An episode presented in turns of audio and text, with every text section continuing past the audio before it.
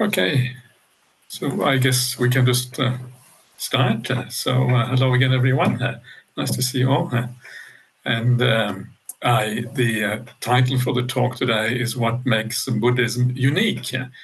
And the reason I want to talk about this is because I, I always found that the Buddhist teaching is somehow very different from other teachings that we find in the world. Buddhism is such a um, extraordinary teaching and is so different from almost anything else that you find in the world, uh, whether it's the world of religion or spirituality or even science. Uh, Buddhism kind of stands on its own as being very unique and very different. Uh, and uh, I, this is, you know, as I uh, investigated Buddhism a long time ago when I started out as a Buddhist, you know, over 30 years ago. I remember this was part of what inspired me about the Buddhist ideas. They were just different, uh, they were unique, they were sensible, uh, they were naturalistic, they were universal. They had all of these kind of qualities uh, that made Buddhism really something different. Uh. and uh, sometimes I think it is useful to celebrate these things a little bit, uh, to celebrate the fact that Buddhism actually what it is it is easy to forget about these qualities after having been a Buddhist for a few years. Uh, uh, especially those of you who are not born as Buddhists. Yeah, it's kind of you come in, you're very inspired, you forget, and then after a while, your meditation doesn't go so well or whatever, uh, and you lose your faith and you lose your inspiration. Uh, and then I think it's important to take a few steps back uh, and actually ask yourself about the, these teachings. Uh, what is it that makes them so special and so unique? and I like to do that uh, because I think it is actually, it always inspires me.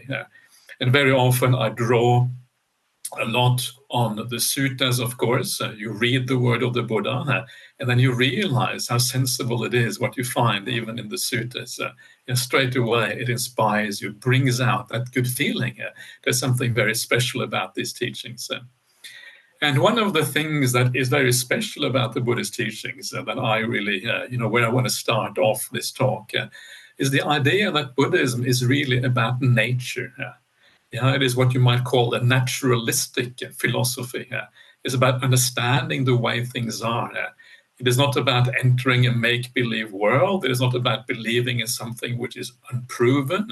It is not about kind of holding on to things because you need them.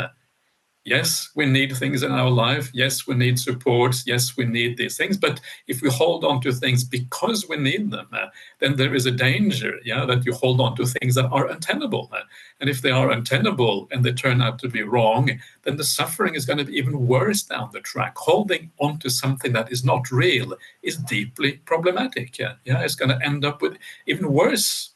Things are going to get even worse as a consequence of that. Uh, and so we need to be, even though we need things to hold on to in our life, uh, we also need to be realistic at the same time. Uh, and so the fact that uh, the Buddhist teachings are really naturalistic, that they are about nature, uh, yeah, understanding nature, is actually such an important part of this. Uh.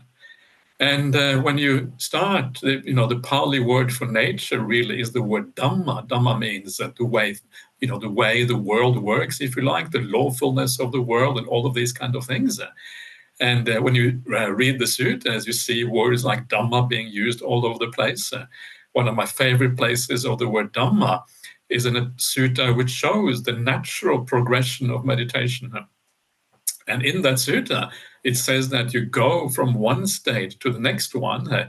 You do that because it's Dhamma, it's Dhammata is the Pali word. And Dhammata means that it is like natural, it's according to the laws of nature. Yeah? So the whole process of meditation is actually a natural process.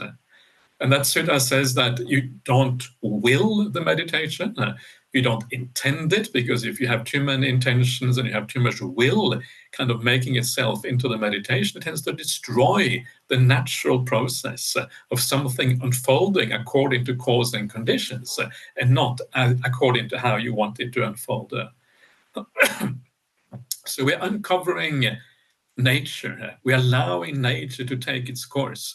Yeah, and we get out of the way. And when we get out of the way, nature happens by itself according to cause and conditions. We just put the basics into place, and then things tend, tend to happen as a as a function of that.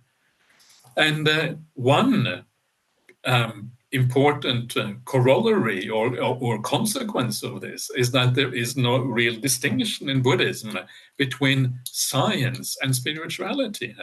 Yeah, in Buddhism, uh, regardless of uh, uh, what you do, because you're always looking for truth, uh, regardless of where you find that truth, uh, you will accept it. it is not really acceptable to be a Buddhist to kind of push the truth away. if you have to deny the truth, well, then you have a fundamental problem there. And so, as Buddhists, wherever the truth is to be found, we should follow that truth. Uh, if the truth is found in science, uh, we should accept that. Uh, if the truth is found in the introspective life of meditation practice and the spiritual path, we should follow that. And they should always uh, complement each other. There should be one whole picture of the world, which is complete. There shouldn't be piecemeal truth. This is true now, this is true tomorrow, or they're both true, but they're contradictory. That is not how Buddhism work. If they're contradictory, then one is not true and the other one is. Like, You can't have contradictory truths. Yeah. So that just doesn't work. And so this is kind of also very beautiful because it means that we don't reject things willy nilly in Buddhism. We can embrace things in a much larger sense. Of course, we also recognize that Buddhism has something extra to bring to the table the you know the spiritual practice the meditation the insights the calm the moral system all of these things are very important and they bring much more to the world, to our meaning of life, compared to just the scientific method or whatever. Uh, but still, the, the, places where science is true, that is acceptable to us. Uh, and so this becomes very powerful and a very thing that makes Buddhism really, really special. Now, a, a, a very uh, you, uh, there are many, many examples of this. Um, but let me start with some simple examples because if I start too high, we, it's good to start from the lower things and kind of move up a little bit. And one of the things that I have always found very impressive with Buddhism is the Buddhist moral system or the ethical system, uh, which I think is almost unique in human history here. And uh, the reason why it is unique. If you look at the kind of usual moral systems around the world, uh, especially found in other religions, uh, they tend to be about precepts or commandments or certain rules that have been laid down by some kind of authority, and then you have to take on those rules. Yeah, this is kind of a typical thing that you find in human societies around the world. Uh, and uh, but in Buddhism, you may think perhaps that we also have rules, right? We have the five precepts, the eight precepts, the 10 precepts, the 227 precepts, the 311 precepts, and on and on it goes. I don't know how many there are at the end of the day. There's a lot. Yeah, I don't know if you you can ask about this later if you want to hear about all the precepts. There are many. Yeah, Buddhism is a kind of a big precepts in that sense. But what is interesting about Buddhism is that these precepts are not the end of the story here. The precepts are, in a sense, a superficial manifestation of the underlying principles of morality here. And those underlying principles of morality, if you understand what they are, they are very interesting, very fascinating here. And so, one of those underlying principles uh, is, of course, that you don't want to hurt uh, other beings, uh, right? You don't want to, and the reason you don't want to hurt other beings is because they have feelings. Yeah, and if you have feelings, and if you detract from uh, the meaning of life of another being by hurting them, uh, if you make their life worse, uh, then that is what is called immorality in Buddhism. It's based on the idea that we are all, all sentient, we all experience the world, we all feel the world. And for that reason, it doesn't matter who feels that world, whether it's an animal or an insect or a human being, wherever there is feeling, there is also moral consequences. Yeah, and this opens up this idea of morality being far, far broader than just humanity, or even just humanity and the animal realm. What if there are other beings in the world that also feel? Well, what about aliens, right? You have to be kind to aliens. Isn't that true? Because they presumably also have feelings, right? What about AIs? This is kind of a big thing. Do we have to be kind to AIs because they have feelings? What if the AI is about to blow up the world or the AI is about to do something bad and it says, oh, please don't turn me off. Yeah, please allow me to, I want to be here. I have feelings too. Do you think that AIs have feelings? I don't think AIs have feelings. I think AIs you can turn them off. It's okay. Yeah. So, but it's about the idea of feelings that is significant. If you feel the world, then there is moral agency involved in how you treat those beings. Uh. And so the starting point is always how do we treat other beings in the right way? That is what morality is about. But Buddhism takes this one step further. And Buddhism says, well, sometimes we don't know what would be good for other beings. Uh, we don't know what other people's happiness is. Uh, I don't know if I do this, whether this other person will feel good about it or bad about it. Uh, yeah, sometimes it's very hard to know the consequences of our actions. Uh, and because it is so hard, Buddha says actually what really matters uh, yeah, is that you try to do the right thing. In other words, you try, your intentions are right, your motivations are right, you're coming from a good place inside. Uh, that is the important thing here. And so you find this in the suttas. The Buddhist morality is the idea that you look at yourself Am I coming from a place of compassion, of kindness and care and wisdom and peace and all these beautiful qualities? Or am I driven by ill will, by greed, by delusion about what the world is like? Yeah, these are two different things, and you know, we know ourselves to a very large extent. What are those pure emotions? You can see when you are self-centered and when you are other-centered, or you are more universally centered. All of us together, it is kind of obvious uh, that, those two different things, at least to some extent, and then you learn more about it as you go along. And this, the reason why this kind of morality is so powerful is because it allows us to uh, talk about all the moral dilemmas in the world, all the difficult things that we are faced with, things like euthanasia, things like abortion, things like stem cell research, things like AIs. Yeah, this is kind of the, one of the latest things to talk about whether AI is sentient or not. Uh, all of these things we can make moral decisions because all we have to do is ask ourselves, where are we coming from? What is my intention? Yeah, and it opens up these very difficult ethical fields and we can start to make very clear decisions. So in the case of euthanasia, it's kind of a classical thing, or sometimes it is called voluntary assisted dying. We have a law. I'm sitting now in Western Australia, in Perth. We have a new law in Western Australia, uh, which is a voluntary assisted dying law. People are allowed, given certain circumstances, uh, to choose to die, yeah, and to be supported in that. Uh, and is that right from a Buddhist point of view? Well, what is your intention? What is your motivation? If your motivation is good, it is always moral. If your motivation is bad, it is immoral. That is the answer. It is not a yes and no answer to the idea of assisted dying. So Buddhist morality is actually a very, very beautiful kind of morality. And sometimes I think we underestimate some of these very simple things on the Buddhist path. Yeah, we think of it as something superficial. Actually, it is very profound. And even in the world of moral philosophy, Buddhism, I think, uh, has can has could have might have a, a very uh, important input. Uh, yeah, I don't know if you know about moral philosophy. I don't know uh, very much at all, but you know, you have these ideas of utilitarianism and these sort of things. Uh, the idea that the greatest happiness for the greatest number of people, this kind of thing. So, so if you kill one person, if everyone else becomes more happy, then it's okay. That's not really Buddhist. Uh, because if you kill one person, well, usually you're coming from a bad quality when you do that, coming from a bad motivation. Uh, so uh, this is a, a, very one very kind of significant part of the Buddhist uh, universe, how we think about the world. And when I heard, when I was reading about this sort of morality, I thought, wow, this is really significant because it shows you an angle through which to approach the idea of morality, which is very, very unique in, in, in the world. Uh. So this is one thing. Yeah. Now there's one uh, uh, other quality that I often like to talk about when I talk about uh, Buddhist ideas being special. Uh, so this is the morality, but what about things like when we come to Buddhism uh, and we have faith and confidence in the Buddhist teachings, right?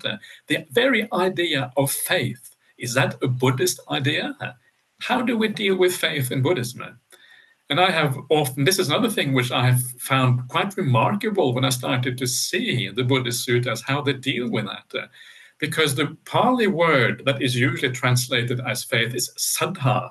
Yeah, saddha And saddha is something that arises always in a certain context. The context that saddha arises is when you meet someone who is very special. Let's say you meet the Buddha, right? Let's say you meet someone who you think this person has a demeanor, there's a certain way of being that actually gives rise to a lot of confidence in this person. That might be someone in your life, some teacher somewhere, but especially the Buddha.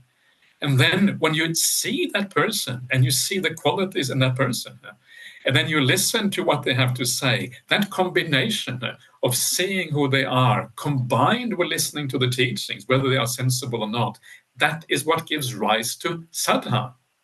And saddha is what then? Well, it is confidence, right? Because you're having confidence in this person. You think, wow, it's confidence.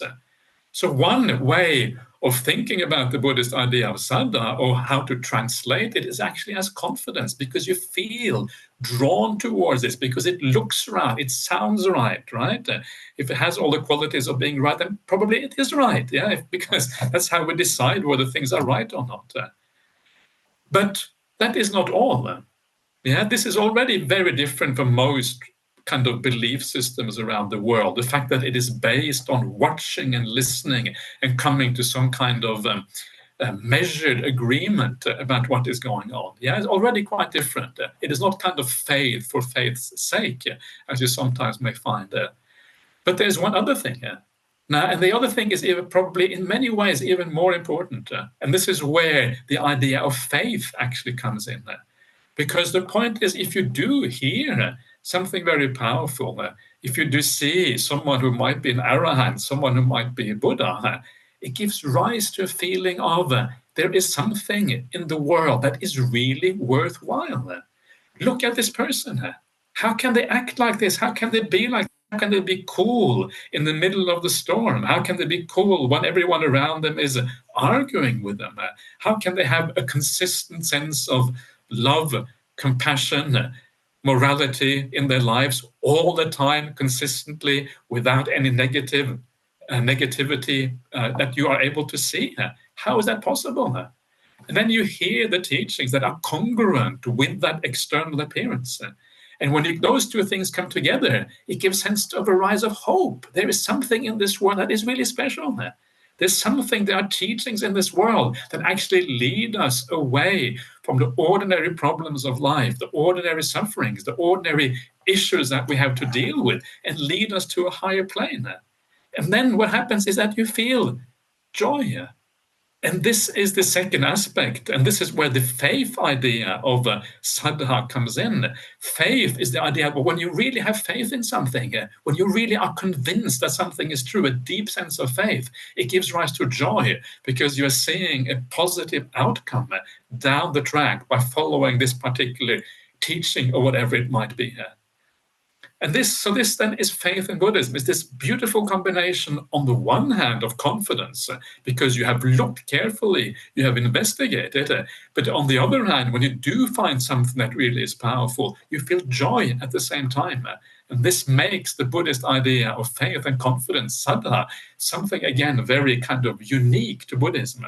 And of course, you are allowed to doubt. Yeah, this is part of the faith in Buddhism. If you are doubting, uh, the Buddha will say something like, Well, you are doubting about doubtful matters. So, of course, you should doubt. Uh, you may know the very famous Kalama Sutta. It is being kind of, you know, talked about a lot in Buddhist circles. Uh, and it is a very interesting sutta in many ways. Uh, and uh, one of the things in there is that the Kalamas, this is a group of people in ancient India, the Buddha goes to their village uh, and they start talking to the Buddha. And they say to the Buddha, well, all of these different ascetics, all of these different religious teachers, uh, they come to our village uh, and they teach different things. Uh, and one says A, and the other person says minus A.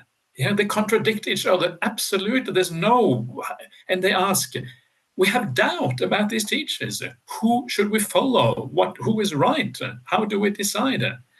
And the Buddha's reply to them is that you are doubtful about doubtful matters. Yeah, because there is no way you can know these things. Uh, of course, you're having doubt, uh, and that um, that uh, allowance to doubt is also, of course, part of our attitude to Buddhism itself. Uh, there are things in Buddhism you find, may find hard to believe in. Okay, so maybe you have a bit of doubt, and that is okay. If you have doubts about rebirth, well, just know that the Buddha said there is rebirth. But if you can't accept it, you shouldn't force yourself to accept something you can't. That is, goes against the Buddhist ideas. It's a kind of abuse, right? If we force ourselves to accept things we can't accept. And certainly Buddhism is not about abuse. And so doubt is okay doubt is acceptable. Yeah, another beautiful part of the Buddhist teachings. And so faith should be a natural outcome of seeing something that really is inspiring. Then the real thing comes. Then you doubt, you keep on investigating, and then eventually you come to a conclusion one way or the other what is right, what you can believe in. Then you are on the right track. Yeah. So these are some of the things, yeah, which kind of make the Buddhist teaching kind of really, really special. But I want to take it one step higher because one of the things that I always, this may sound weird, but one of the things that I always liked about the Buddhist teachings, uh, I said initially that it is naturalistic. Uh, yeah, it is also universal. It applies across the border.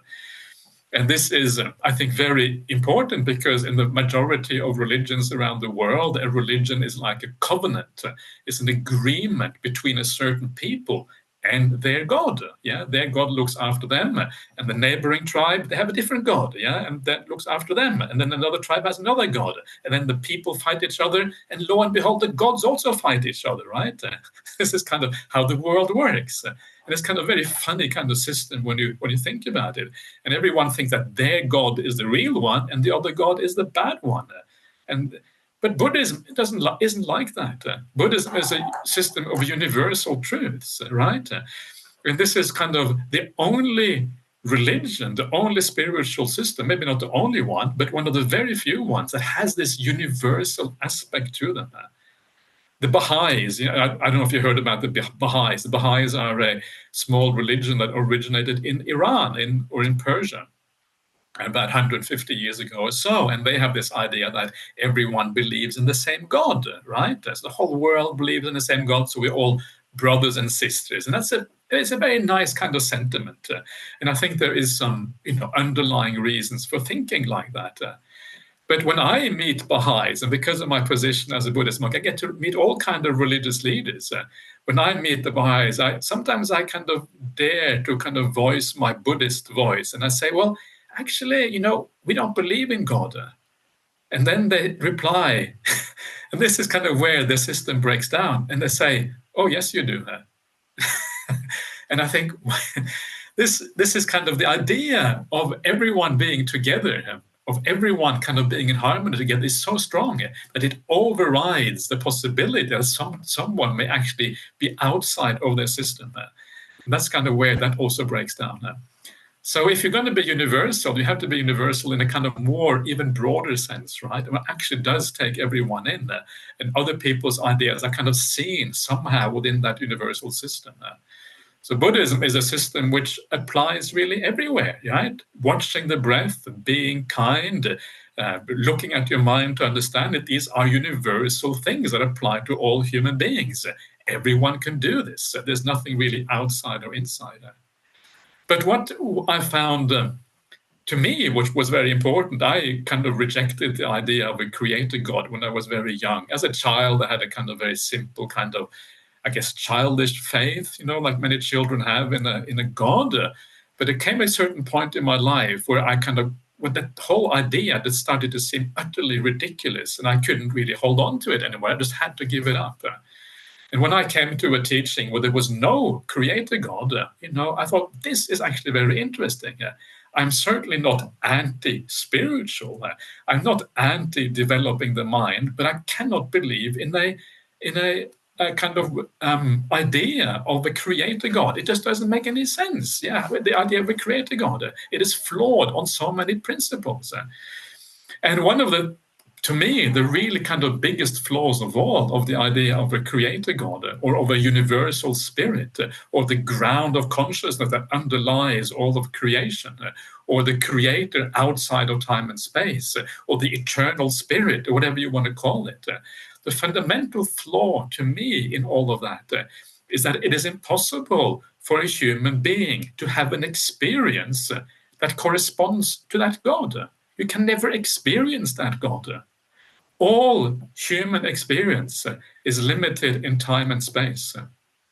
Even if you have a very profound spiritual experience, you have an experience of a state of samadhi, for example, which may feel like a god in many ways because there's no self there it is very very blissful everything is completely unified yeah there's the sense of me has kind of dissolved into what appears to be a universal kind of a feeling yeah but uh, even though that is true and even though it may seem to have many of the qualities that people often associate with the idea of a god even though that is the case if you look at it carefully you recognize actually it is an experience that begins at a certain uh, and it ends at a certain point.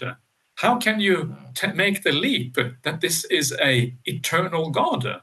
How can you make the leap that this is something outside of time and space? How can you make the leap that this is some, somehow permanent and always present? That is an interpretation. That is adding uh, philosophy. It is adding mm, human-made ideas to an idea to an experience which actually doesn't have that quality and so that kind of takes away this uh, for me this whole idea of a, of a creator god or something that is always there is completely it just doesn't work it has to be based somehow at the end of the day on human ideas that are, that are brought into the world but the Buddha wasn't into making things up. The Buddha wasn't into creating ideas about the creator God or something that is eternal. The Buddha was a pragmatist.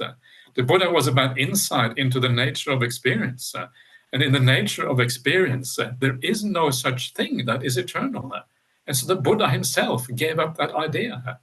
And this, you find this in the suttas, of course. A very important part of the Buddhist path is that everything is impermanent. Uh, and there is no room for the idea of an eternal God when everything is impermanent. Uh, it is an idea that kind of falls flat uh, when you really understand what is going on.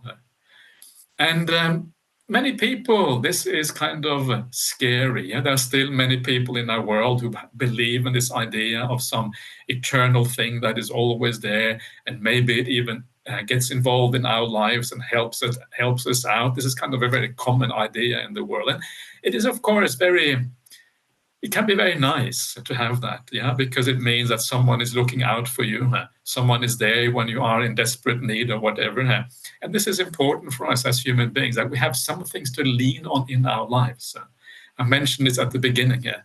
But the things that you want to lean on in your life, if they are hollow, if they are not real, it means you actually have a big problem, right? What if that creator God isn't there at the end of the day? What are you going to do? So this can actually be very, very problematic. You're leaning on something which is not real, then actually you end up suffering down the track. The only way that we are going to have real ability uh, to deal with the world in the right way is if we see the world in the right way. We have to have real insights, real understandings of what is going on. Only when we act on reality are our actions going to be useful. And this is why the idea of right view is so fundamental in Buddhism. Because if you have right view, if you see the world the way it is, uh, it means you can act according to the way the world is. It means that you can act according to what's going to make you happy. You can act in accordance to what is going to make you uh, not make you suffer. If we don't see the truth, if you don't understand the truth, if you are deluded, you're going to make mistakes in these fundamental aspects of how to make the most of your life. Yeah, this this this kind of idea I think is from the Bible. Actually, I, I feel terrible about quoting the Bible, but uh, something like the, the truth sets you free or something to that effect. I think it's a quote from the Bible, not entirely sure now. But that is very much in the Buddhist spirit. Yeah, when you see the truth, uh, it means that you are able to act according to reality. That makes you able to do things that actually are in your best interest. Uh, if you don't see the truth, uh, you're not going to be able to act in your own best interest. And so it matters actually whether we believe in a creator God or not. And what happens is that if you ultimately, if you're able to let go of this idea of a God, you know, a, a mum or a dad who kind of is far away, who looks after you, whatever, if you're able to let go of that, what happens is that it actually empowers you. Yeah, because it makes you responsible for your life. Instead of look, asking some external agency to look after you, you become responsible for your life. It empowers you to live your life to the best possible ability that you have and then do something with your life. Your life is in your hands. You may think that that sounds uh, very idealistic, and uh, in some ways it is idealistic. It is a very kind of high bar to set for oneself because sometimes we don't feel very strong or we don't feel that we are able to deal with the difficulties in life. Uh. But the point is that it is much safer uh, than putting your life into the hands of something you don't know anything about, uh, something which may not, not exist. At least now you have some agency. There's something that you can do. And that is actually a very beautiful thing here. And so the idea for me of rejecting the idea of a creator God is actually liberating. It frees you, it empowers you, it makes it possible for you to take your life in your own hands and do something with your life that is really profound. But that leads me to the very last thing I want to talk about. And that is the idea, which is the most profound idea in Buddhism, which makes Buddhism uh, unique in a very profound sense. And that is the idea of non self. This is what really makes Buddhism different from all other teachings. Uh, and it has some very interesting uh, implications if we take this idea on board. Uh, first of all, if we have the idea of non self, and this is uh, a subject I talk about all the time because I think it's really, really important to understand this. Uh, if there is no self in the world, uh, well, what are we then as human beings? what, it, what we are, we are not a solid entity. We are not something that can stand our ground in the uh, kind of uh, turmoil of the world, the conditioning of the world. Uh, we are all the time conditioned by things around us. If there were a self, maybe you could stand firm as a pillar and you can kind of weather all the conditions in the world, all the people, you know, who are some of them nice, some of them neutral, some of them a bit more difficult. But the reality is we're not like that. We are more like a hull, a ship on the ocean, a ship that has no rudder, no sails, no engine, no oars, nothing to navigate. And we are entirely dependent on the wind, the prevailing winds, and the currents in that ocean. That is what we are like as human beings, moving around in the wind, moving around according to the currents, not really having any ability in ourselves to withstand what is happening in the world. And once you start to realize this that this is true for you it is true for everyone around you that we are in the end we are just the sum total of the conditioning that has worked on us in this life and maybe also in previous lives yeah that we are the result of our habits yeah and that we are in a sense trapped by whatever personality that we have right now once you start to understand that, uh, you start to look at people in an entirely different way. You look at yourself in an entirely different way. Uh, First of all, you start to have compassion for people in the world. You realize that when people do bad things, when they invade foreign countries, when their ego takes off completely, when they t- speak to you in a bad way, all the bad things that happen in the world, the climate going down the drain, NATO, you know, whatever it is that happens in the world that is bad, you start to realize that they don't really understand. It is not as if they do this because they are somehow fundamentally evil. No, it is because they are conditioned in this way. And when people are incredibly different from you, maybe they have very different political opinions from you, yeah? It is very easy to demonize them and think that they somehow are fundamentally different from you. But they are not. The only difference is that they have been conditioned in a different way. And they are just as sure of their ideas as you are sure of yours, simply because the conditioning is so different.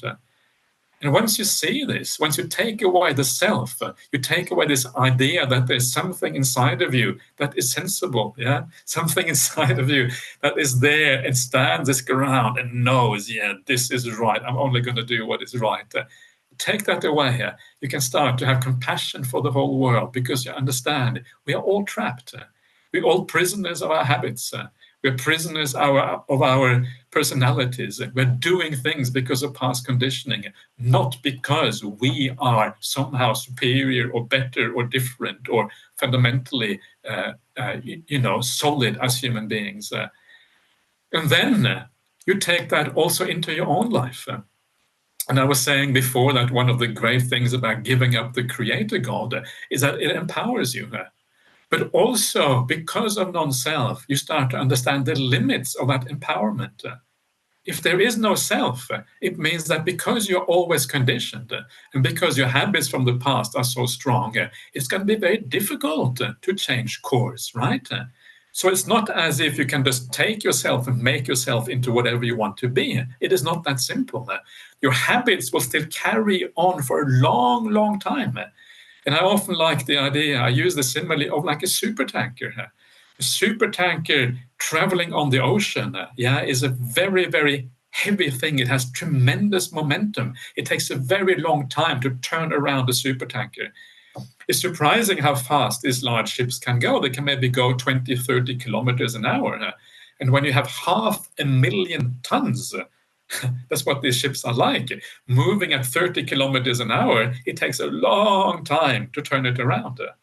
And we are a bit like supertankers. We have a tremendous momentum from the past, moving at a certain speed into the future. It takes a long time to change those habits. Yeah. So we take charge of our lives. We take responsibility for ourselves, but we understand it is not going to be easy. It is going to take time. It's going to take persistence. It's going to take doing again and again.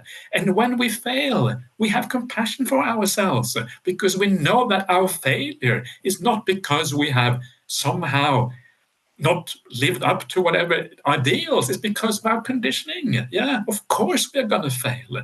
Of course you're going to get angry sometimes. Of course you're going to do these things wrong sometimes. And you have compassion for yourself.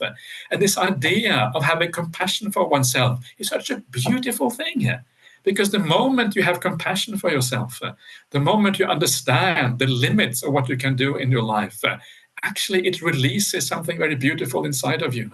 Yeah, it means that you can care for yourself. You don't get angry with yourself. You don't get depressed if you fail on the spiritual path. No, instead, you have an appreciation for your own limits. And you feel, when you suffer, you feel a sense of kindness towards yourself because you know that that suffering probably is inevitable and there's nothing you really you can do about it. You don't get angry either with yourself or others. Instead, you have compassion. And all of this is the outcome of this idea of non self. It's a very beautiful teaching here. These teachings of Buddhism that seem somehow so um, strange and alien and different from what we normally think about life, uh, actually, when thought about in the right way, are very powerful pointers to how we should approach reality, how we should deal with ourselves and deal with other people. And then, of course, the teaching of non self comes into our meditation practice. And I was saying before how meditation really is about a natural consequence and natural development of the mind. We just allow things to be. Yeah. And if there is no self, it means that if the self gets involved in the meditation, that is just a false delusion trying to make nature happen in a certain way. And so the idea of non self and meditation, the right way of thinking about it, is the idea of standing back, not getting involved, because you know the moment you are getting involved, you are actually adding delusion to the experience. Yeah, that is what you start to understand. Instead of you thinking that you can create the future, it is actually just this false sense of self that wants to take credit for the meditation and wants to make it work because the sense of self wants to express itself. And so you use the idea of non self uh, to allow things to be, uh, to experience rather than to manipulate, uh, to be rather than to do. And as you do that, or rather don't do that, yeah, then actually what happens, of course, is that the meditation happens. Why? Because you have put the cause into place. The causes are all the uh, beautiful aspects of morality on the Buddhist path. So you sit back, you allow everything to become peaceful. You don't do very much at all. Maybe you nudge the mind a little bit from a Dhamma kind of perspective. The rest is this nature happening by itself. You learn to stand back because of the idea of non self. All right, so those are some of the things that I find really, really inspiring about uh, the Buddhist teachings, and which actually are very different from what you find, I think, almost anywhere else in the world. Uh, and that's why I am a dyed in the wool Buddhist, and I've been a have been a monk for a long time. Anyway, that's the talk for you. So if you now, Manora, would like to open up for some questions, uh, then uh, please, uh, people are very welcome to ask questions. Or comment if you don't like want to ask you can always comment as well. Whatever you want to say is uh, not what whatever is the wrong word you know what i mean uh. thank you very much Ajahn, for this talk and for this sometimes challenging view of how to move forward with our understanding of where we should be placing our lives uh-huh. If anybody would like to ask a question, then please either raise your digital hand or your real life hand, and I will try to to choose you one by one to ask questions. So first is have, you, have you seen my cup, Derek? Can you see it? Can you, can you read my cup? It's very no? cool yes. cup. I Good cup, isn't it? Great cup. I love suttas. I love suttas cup. Yeah. Someone gave Hi, it to me. Okay. Hi. Thank you so much for for your talk. I really enjoyed it. Um, uh, so I I'll probably say something similar that you have said, but just slightly in different words uh, that are relevant uh, for my life now. I find that, that sometimes it helps and I find that monks and nuns answer our questions time and time again. You give great answers, you help us, but um, it also helps uh, if if you know you ask it in a slightly different way. So uh, if we speak about conditioning, uh, I find it to be very true, of course, in my life and everyone's life. Um, for me now, what is uh, happening in my life is um, uh, hardship uh, in a physical sense. So um, I'm uh, I have a baby of uh, seven months old, and uh, the mm-hmm. physical exhaustion of uh, not sleeping.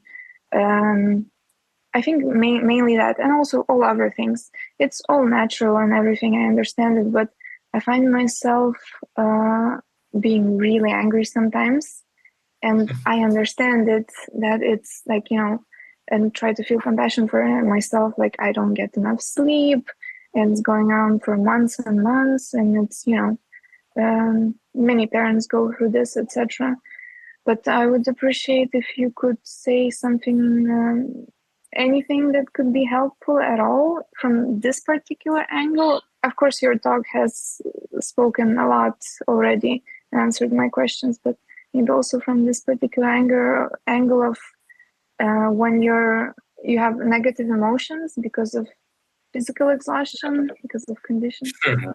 yeah yeah. Okay. No that's good. I, I, first of all i just wanted to say that the uh, what you said at the beginning there i think is actually very important. Yeah you said about uh, yes you hear many talks yes you hear good advice but sometimes you actually need to learn things in your own way. And when you do that that is often when you get insight and wisdom. Uh, and so very often the kind of the word that you hear from the Buddha or you hear from a talk or whatever, uh, it is to give you some ideas. It is to kind of move you in the right direction. Uh, but in the end, you have to internalize those things and make them your own. Yeah. And then when you internalize and make them your own, and you look at it in slightly your own way, you take the rough ideas of the Buddha and then you apply them in your own way so that actually they are meaningful to you, then they become really powerful. Uh, and this is why contemplation and reflection on this teaching, so as to internalize them and make them your own, actually is so important. Because that is where the real wisdom arises. But for your own situation, yeah, you, I mean, you obviously know everything already about the idea of having compassion and all that. You, you mentioned that already. So you know that. And so, of course, you have to try that all the time, yeah, for yourself and for other people, and just understanding that these are natural processes or whatever. But one of the, um, I think, one of the kind of nice ways of dealing with uh, difficulties and emotional hardship and pain and all of these kind of things uh, is uh, when the pain arises, uh, feel the pain instead of reacting reacting to the pain. Yeah, because when you feel the pain and you think, wow, this is reality, this is what life is like. I'm tired, I'm exhausted, all of these things are really difficult. It feels terrible. And you feel the pain. Actually, the moment you feel the pain and you can actually this gives rise this is the, like the ground for insight this is what human existence is like right so how should i react to this? And at, at that moment if you understand this is what human life is like. A tremendous amount of compassion can arise for yourself yeah? This is what my life feels like. Actually it's it's not good yeah? I have to have you know the only solution. It is unavoidable. I have to have compassion for myself. And by going to the feeling? And accepting the feeling accepting this reality something starts to happen inside of you. You take kind of a very different approach to that thing. Very often, the reason we get angry when we um, when we feel negative feelings because instead of feeling it properly, yeah, we're just reacting to it straight away. Yeah? And that reaction is actually the problem. So feel it. Uh, really feel that this is human existence. Uh, it gives rise to small little insights into what life really is like. Yeah. And that in the end it becomes compassion it becomes something that propels you on the path it moves you forward uh, because you understand what the true human condition is like uh, beginning to understand anyway yeah. So that is one skillful way maybe of dealing with that yeah. Yeah okay. Okay next question is from anne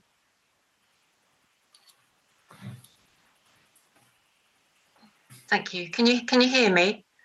I can hear you. Yes. Thank you. Yeah. Thank you, Ajahn. I just wondered um, what your views were on the role of gods as they're presented in the sutta. Because really interested to hear what you're saying about the creator god, and I understand how the Brahm, Brahm, Brahma kind of misconceived how he thought he was the only god. But but gods do play a role, don't they, in the sutta? So I was just interested in your views on that. Yeah, yeah, so so this is kind of what I. So thank you for that question. I think is I think is a very important question actually, and I think that uh, for me the gods of the suttas are.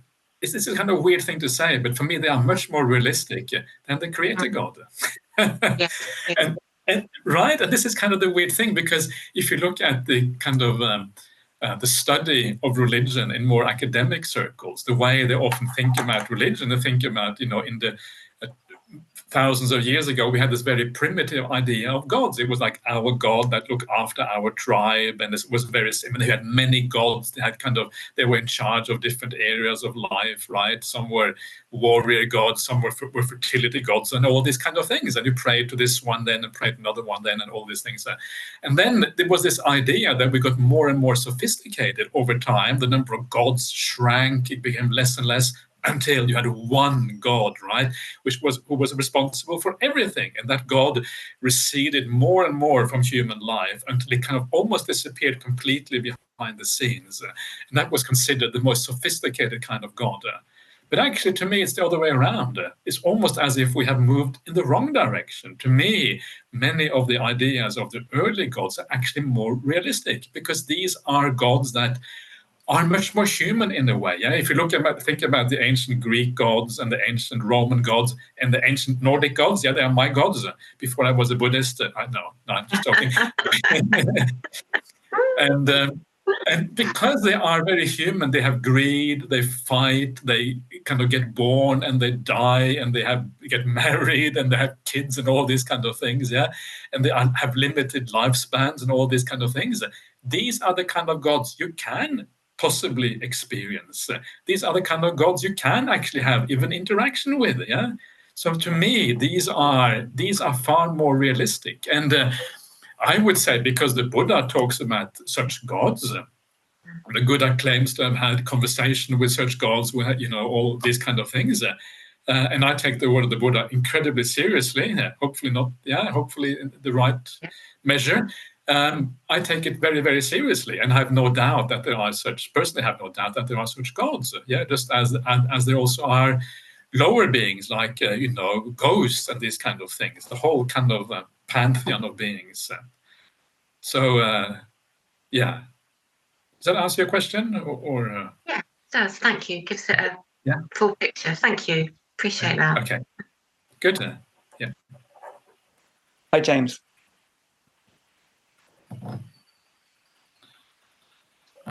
Uh, John. Um, thank you for your. Um, oh, sorry, picture on. Yeah. Th- Thank you for your talk.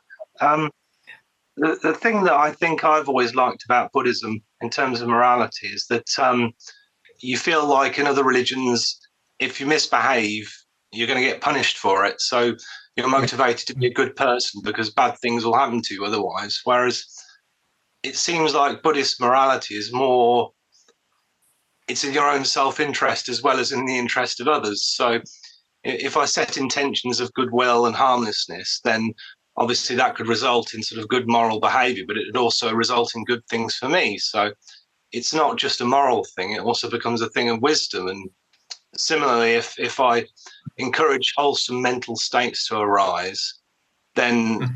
It'll encourage good moral behavior and um, but it'll also bring bring peace to me as well. So there's there's this interesting bringing together of, Yeah, of yeah. being good for others, but also it being in our own self interest.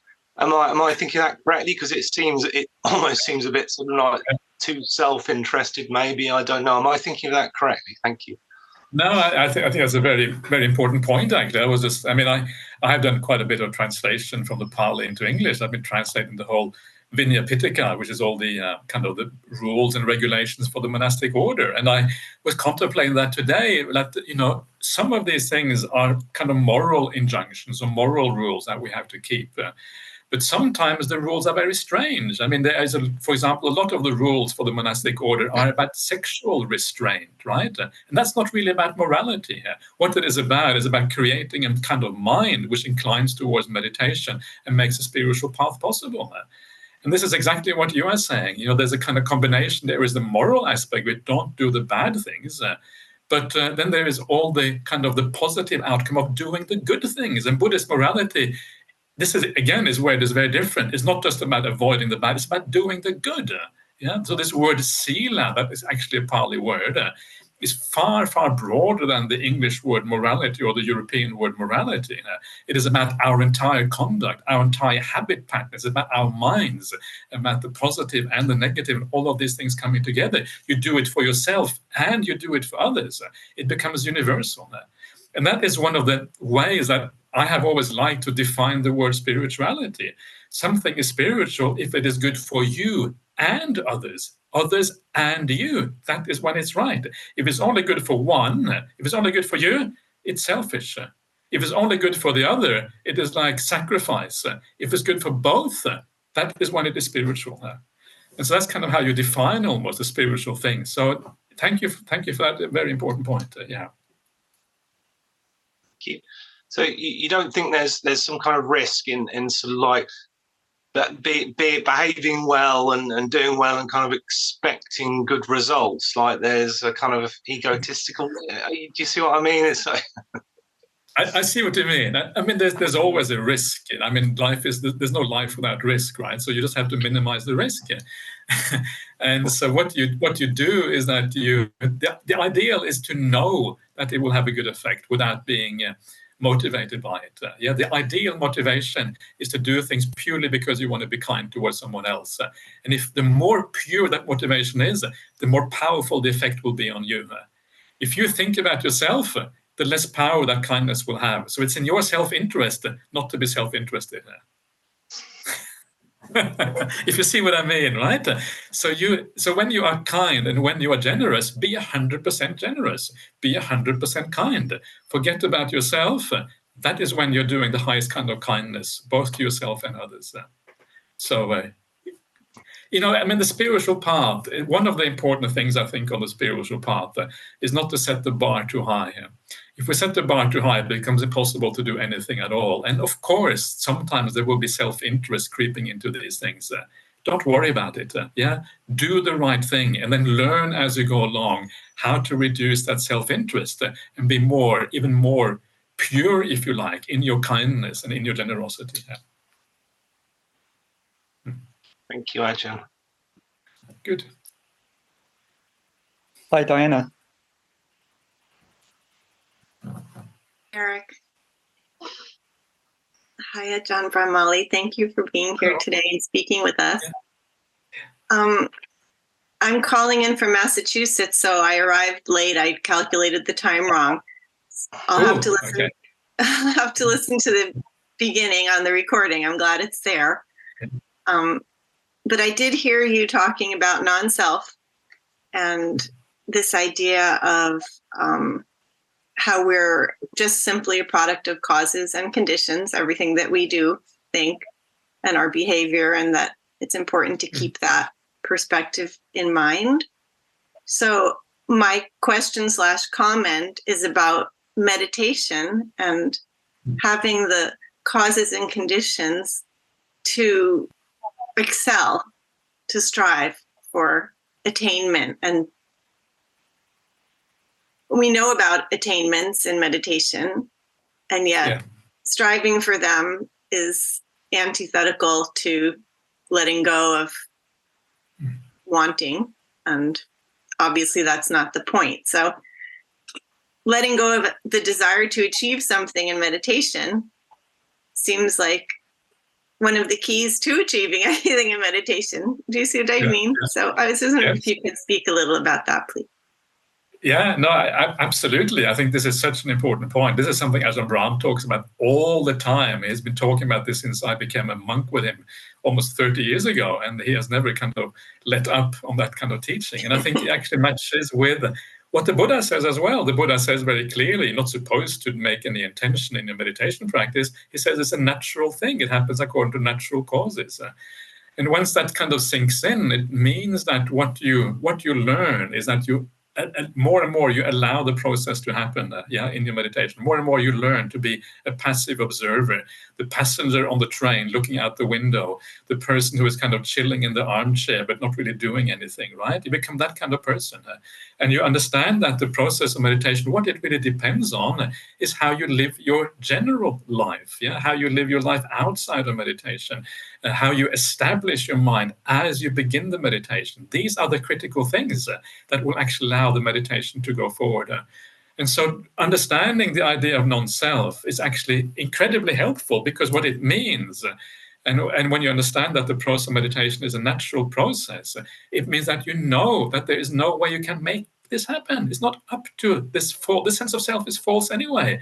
The sense of self wants to take credit for this meditation, right? The sense of self wants to get involved. And the reason why the sense of self wants to get involved is because that is how it expresses itself in the world. We, you know, people are doers. You know, if you look into the world, everyone is a doer, right? And we enjoy creation, we enjoy doing things. Why? Because the self is expressing itself.